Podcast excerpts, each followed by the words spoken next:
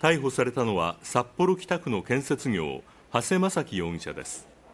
長谷容疑者は先月29日札幌東区北31条東1丁目でワゴン車を運転中乗用車に衝突し20代の男性に怪我を負わせたまま車を乗り捨てて逃走したひき逃げなどの疑いが持たれています。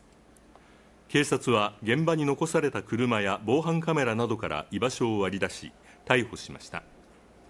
長谷容疑者は容疑を認めているということですワゴン車は事故の直前不審車両としてパトカーの追跡を受けていて警察は逃げた動機などを詳しく調べています